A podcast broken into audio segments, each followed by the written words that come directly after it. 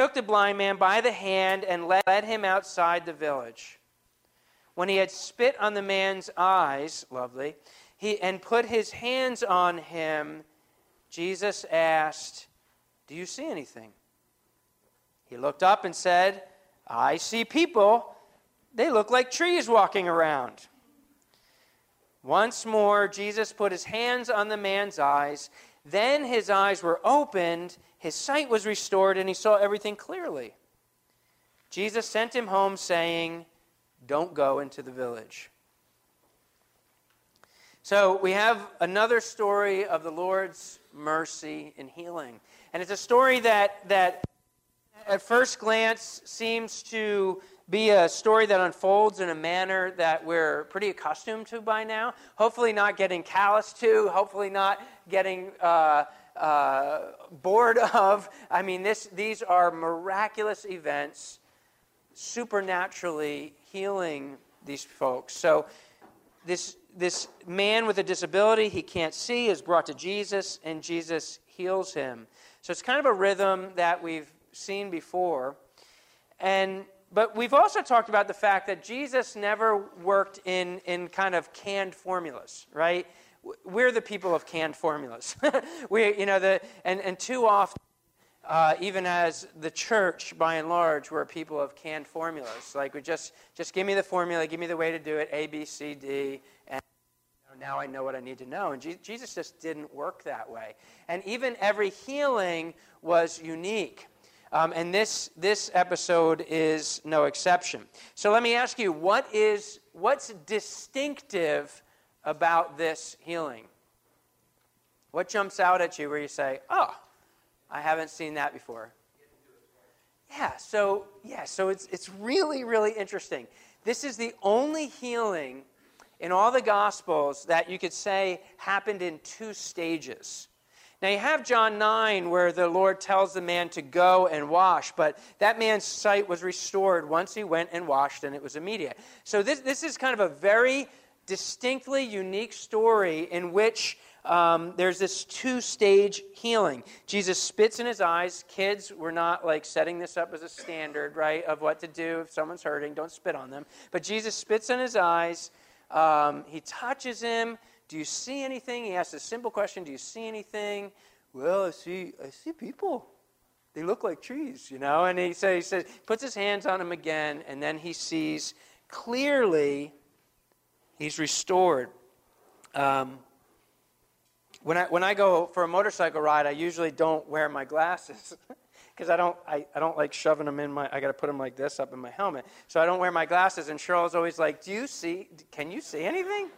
And I'm like, yeah, but just not real well, you know? I don't, so my eyes aren't that, that bad. But so th- there's this, there's this, this staging in his healing, um, and it's the second time that he can see totally clearly. So we kind of say, why? Why, why would the Lord do this?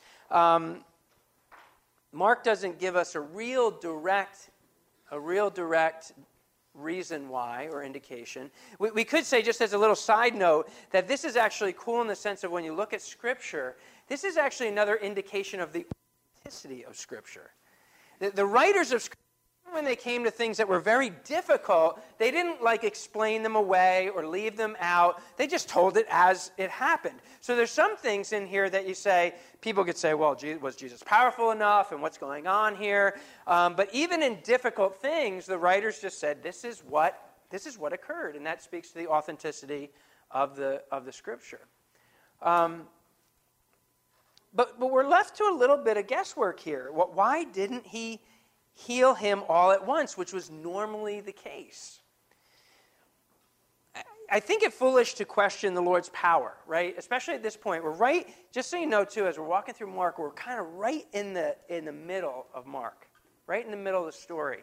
And and Mark very much leads up to this point and then leads us in a little bit of a different direction from this point. And up to this point, Jesus is the powerful miracle worker of God. And, and, and to, to question whether the Lord had enough power here really leaves us feeling should leave us feeling kind of foolish. This is the same Lord that has at a word, at a touch, completely healed the blind and the lame. He is, you know, the, the, we just talked about the, the Canaanite woman who her her daughter was possessed by a demon, and just by a word, you know, he heals that, that little girl, and she goes home and finds her finds her restored and delivered. The, the girl that, that was had died, the little Jairus' daughter, right? He goes out, he sends he goes over, sends everybody out of the room, and you know, he's not dead, she's just asleep. Everybody laughs, we know, we took the pulse. He said he takes her by the hand, little girl, get up, and she's alive again. So, so to, to say Jesus doesn't have the power doesn't seem like the right assumption, especially according to the gospel. Uh, some, some propose that maybe the blind man's faith was faltering, that it was a process of faith for the man. Uh, one commentator, his name is Walter Wessel, uh, suggests that Jesus may have moved only as quickly as the man's faith would allow. It's an interesting possibility. Um, but I think there's another possibility here that we can really easily miss. Anybody, anybody have any other thoughts? Okay. Right.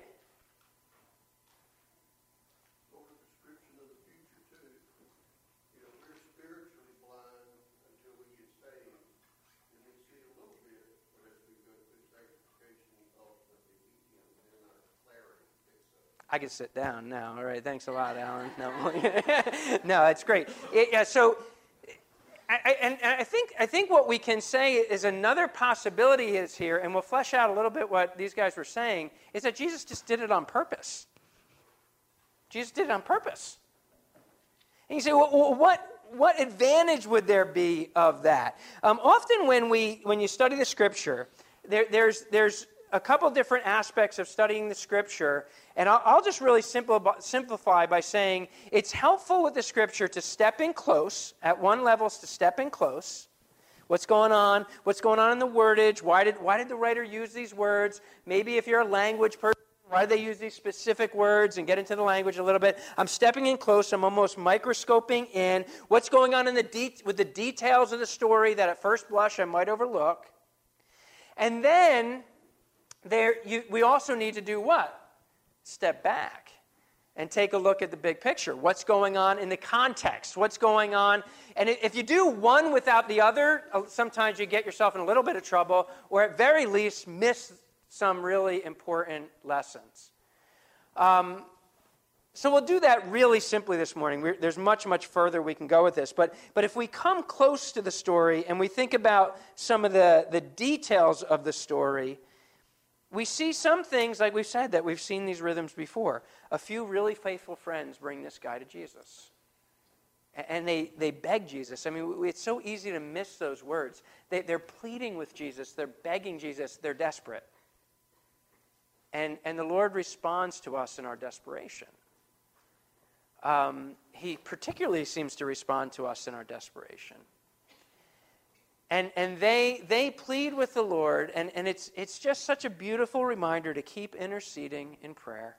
Keep lifting up your friends, keep lifting up your loved ones, keep, keep being, keep interceding and keep inviting. Keep inviting and keep inviting and keep the Lord the Lord is happy to use us in the process of bringing people to himself. Right? Now, I, I can't save anybody. I can't forgive anybody's sins from first to last. I can't rescue them from, from judgment, God's judgment, but Jesus can. So, what I need to do is I need to intercede and I need to invite hey, you got to meet this Jesus. We, we see Jesus, like with the deaf mute of chapter 7, being really sensitive to this guy's specific needs. Um, in this story, it seems that Jesus Jesus relies very heavily on touch because that would have been very important to a blind man, right? We see him we see him take him by the hand. I just thought that was a really beautiful picture just there, right? That Jesus would take the man so they're begging and they're in the village and, oh, help our friend and please, please, Lord, if, if, if you can, if you will, help our friend. And he just, he doesn't seem anything at the moment. He just takes the man by the hand and then just leaves everybody. and leaves everybody behind. I say, why did he do that? And, and we've talked about before how he loved, he loved these one on one encounters with folks. And it would have been particularly important when you think about a blind man to eliminate all the other what? Noise, right? All the other distractions. I want you just to hear my voice.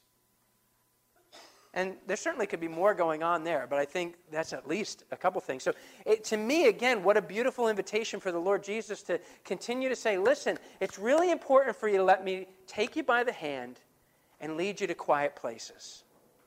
And that there would be a rhythm of your life because there's a lot of clutter there's a lot of noise there's a lot of distraction and you need to get you need to have this rhythm in your life where we put those distractions aside and sometimes go out of the village to a quiet place and you can so you can just hear my voice.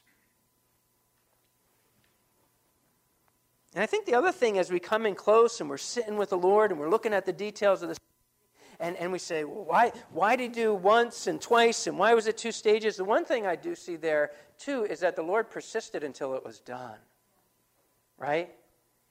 The Lord persist. Now, I think there's other spiritual implications, there's other lessons, but the Lord, the Lord persisted until it was done. He wouldn't leave a job half done. Right? And sometimes I feel half baked, right? And oh Lord, how you know how are you going to finish this mess? You know what I mean? How are you going to finish this thing? And and I, you know, I we sang this morning. I thought these walls would be broken down by now. I thought I'd be in a, you know, I thought I'd be here and I'm here and I'm still struggling with this and I'm I'm still insecure about this and and it's like, I, Lord, are you sure you can finish this? And He's like, what he say in Philippians 1 6? He who began a good work in you will carry it on to what? To completion. To completion until the day of Jesus Christ. The Lord doesn't leave things half done. So as I, I come close and I step in and I details, I say, wow, there's a lot of beautiful things to learn here. But then what happens if I step back just a little bit? and I say, well, what's going on in the, what is Mark talking about? What's going on in the bigger picture? And, and I see this, this first, this partial sight, and then later full clarity. The word translated clearly uh, with this blind man's healing literally means clearly at a distance. So as we step back and we say, Lord, I need to see this story a little more clearly at a distance, we, we consider the context, what Mark is talking about. We remember how Mark is pointing out to us over and over and over again that the people and especially his own disciples can't see him clearly, right? They, they seem to have this inability to see Jesus for who he is. Just a little while ago, he was in a boat with them, and he's like, he's like, he he's expresses his frustration. He's, don't, he says, Do you still not see or understand? Do you still not see? Are your hearts hardened? Do you have eyes but fail to see and ears but fail to hear? And now this miracle. And I think as we continue to take the context, then we also look at what comes after it. We'll read 27 through 30. Jesus and his disciples went on to the villages around uh, Caesarea Philippi. And on the way, he asked them, Who do people say I am? They replied, Some say John the Baptist, others say Elijah, and still others one of the prophets. But what about you? He asked. Who do you say I am?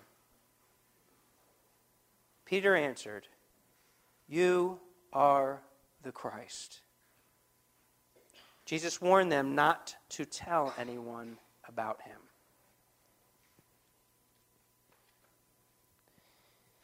So the disciples are now in the, the northern reaches of Israel. You couldn't get any more north than this. And it's an area that's known for its veneration of Caesar. It's an area that's known for cultic and, and pagan worship. And in this place of like utter darkness, utter spiritual darkness, there's something seen. But before we get there, Jesus has this first question, and it has to do with the common perceptions of who he is according to the people. Um, I don't think Jesus asked questions to, I don't think Jesus asked questions. So a couple people are laughing. I know it's Harrison Ford, right? That's uh, anybody else? Met, can anyone name these guys? Freud. What's that? Yep, Freud. Confucius. Very good. Very good. So he asks, he asks them a question, not for information. I think whenever he asks a question, he's our heart, our mind, our soul, get some prodding going on, and he says, What are the people's perceptions of me? Who do they say I am? Who do they see me to be? And what are, what are the people's what, what are the people thinking? How do, the, how do the disciples respond to that? Okay?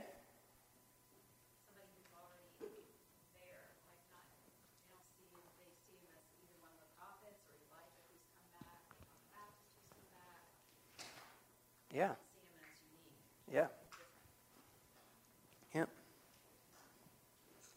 Yeah, I mean, the, the, the religious people of the day were opposing the Lord, but the common people seem to think he's a pretty good old chap, right? And, and not only is he a good guy, he's probably sent from God.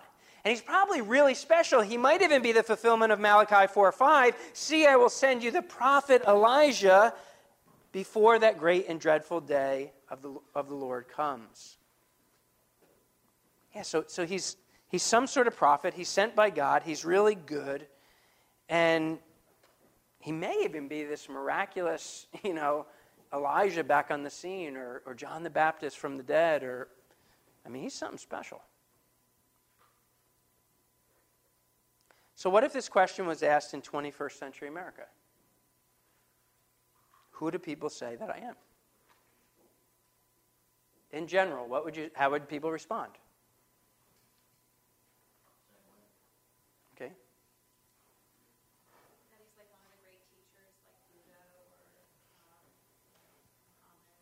Yeah.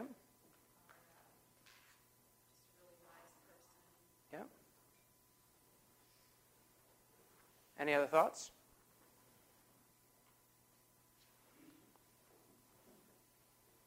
Jesus gets tied into all kinds of things. Come on now. I mean,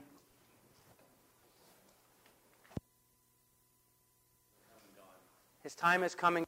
Okay? Kind of a historical figure.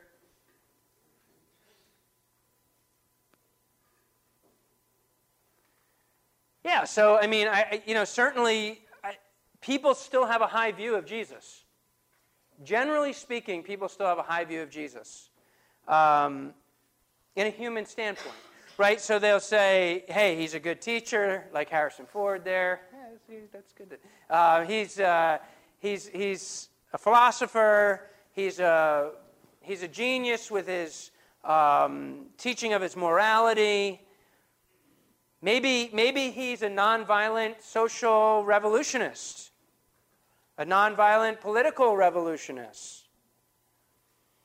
Um, Maybe Jesus is the source and motivator of my present social activism or my present uh, political ideology.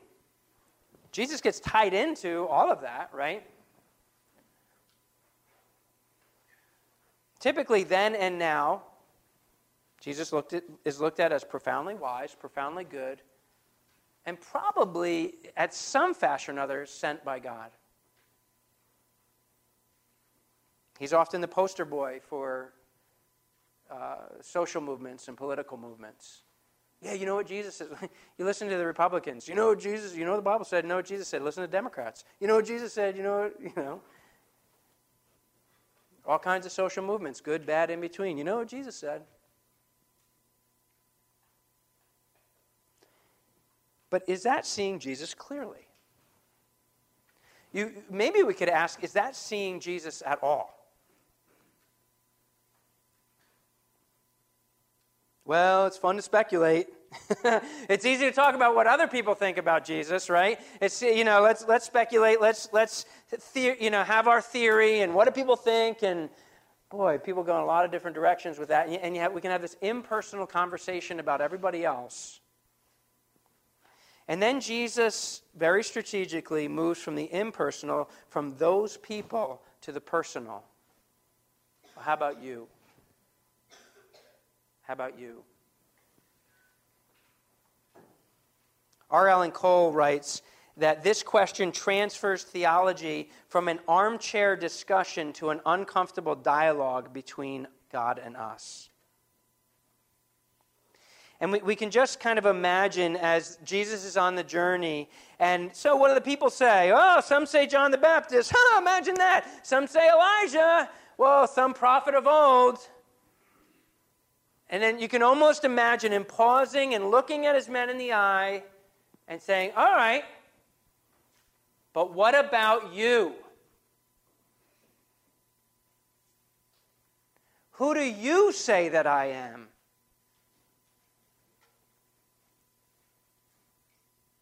And we can go back to this story of the blind man and we can see the context. And it's like, do you see anything?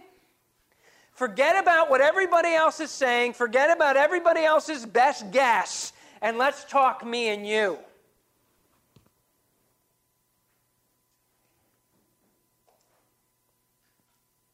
Do you see me yet?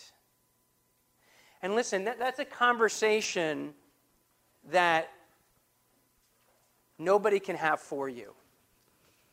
Nobody. That's a conversation that is a you and Jesus conversation.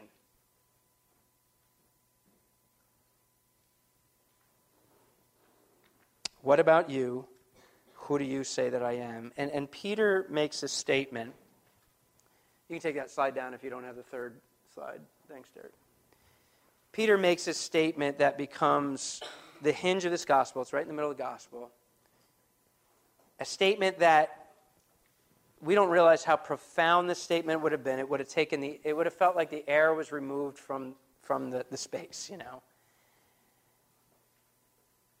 Because maybe they thought it, maybe they hoped, maybe they, you know, there's all these little possibilities. But now Peter, the, the, the guy that just can't help but say, right? We all know people like that. I could be a person like that. Can't help but say, can't help but be a spokesman, says, You are the Christ.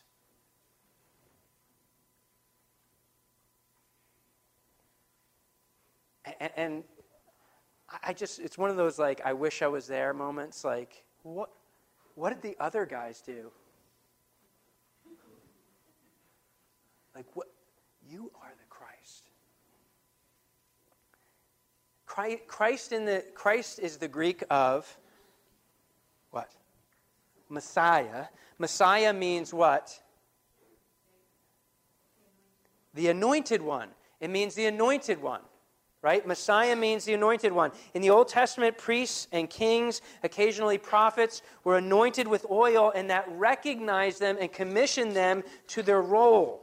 And it signified a person that was chosen by God, empowered by God, and set apart for, by God for a special work. So, in a sense, we could say all those guys that were, that were anointed, prophets, pre, prophets, priests, and kings, were Messiah's small m. They were anointed ones. But the prophets then spoke of a Messiah, a anointed one, Messiah, capital M, if you will. And he will not be a prophet or a priest or a king. He will be all three. He will be prophet, priest, and king. And he will sit on David's throne and he's going to restore the fortunes of Israel forever.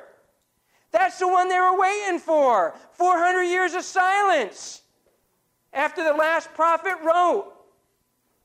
And then John the Baptist does come on the scene. Elijah does come back on the scene, right? John the Baptist comes and says, There's someone that whose sandals I am not worthy to untie. He must become greater, I must become less. And Peter says, You're that guy.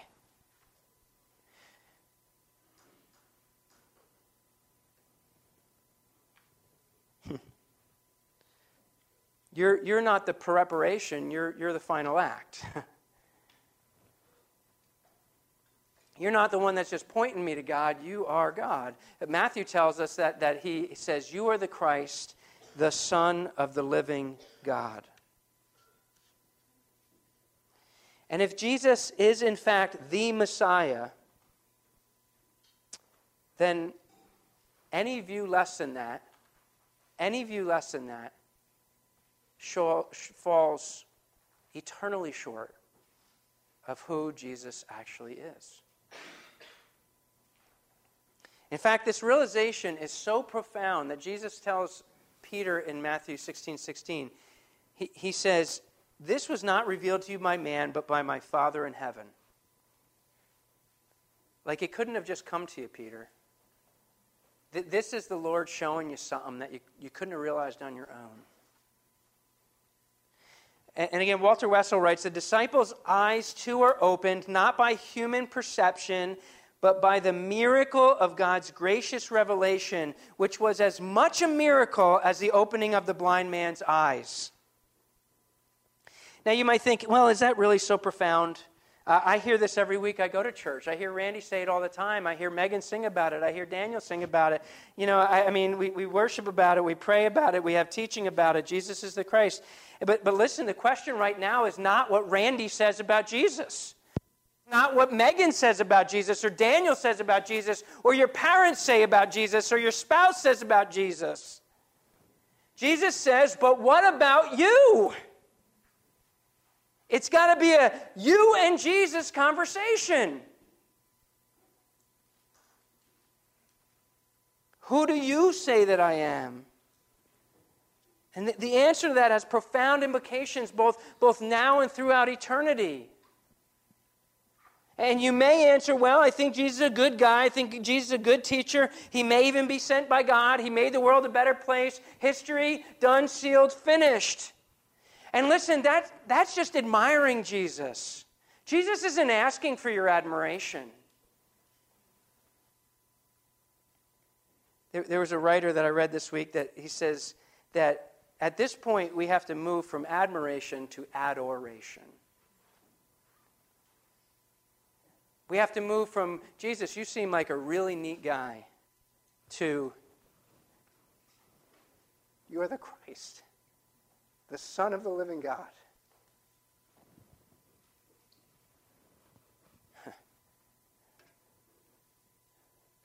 There's a big difference between admiring Jesus and putting your faith in Him as your Savior and Lord to the point that your life is an expression of worship. And then, almost jarringly, Jesus says, Hey, listen, uh, yeah, don't tell anybody about this. And, and we might even want to add yet, right? Because we know that Jesus eventually says, go out, go Jerusalem, Samaria, to the ends of the earth. But right here, he says, yep, don't tell anybody about this. And we're like, why does he do that? And, and, and I think that we have to see that even here, Peter and his friends are seeing, but as we go back to the first story, in one sense, they're seeing phase one. They're seeing phase one and they don't yet see clearly. They're, they're like that blind man that was just healed. In the phase one, they went, Can you see anything? Yeah, yeah, I see people. They look like trees. Okay, you're, you're seeing, you're not really seeing clearly. And we'll see in this next passage next week that Peter was right in saying Jesus is Messiah but his sight is still incomplete. And he still has this nationalistic view of Messiah. Messiah is here to, to save and rescue Israel. We tend to sometimes marry Jesus into our own forms of nationalism, and our vision is too dim. Jesus, uh, Peter sees Jesus as Messiah, but he has a long way of under, to understand what Messiah is actually there to do. And how he's to follow. And Messiah is going to need to be redefined, and, and it's going to have to move from their perception to God's reality. Messiah is going to have to suffer. Messiah is going to have to die. And that just does not, we'll see this next week, does not compute. So I'm going to close in just a couple of really quick encouragements. First, be patient with others on the journey. Be patient. Be patient with others who are the Lord is leading to himself, that have just started the journey, or people who are on a long way in the journey and they're not seeing and responding in the pace you'd like them to. You know, some people see all at once, and some people apparently see it kind of happens in phases. And I, I think that we just need a lot of patience with one another. Amen? Um, second, even when we're blessed with this spiritual vision to see Jesus for who he is, there's always a call for personal humility. Personal humility when it comes to the knowledge of God and Christ. And this is what Alan was getting to. 1 Corinthians 12, uh, 13 12 says, Now we see but a poor reflection as in a mirror. This is the Apostle Paul writing this. Now we see as but, but a poor reflection as in a mirror. Then we shall see face to face. Now I see in part, then I shall know fully, even as I am fully known. Partial now, fullness to come.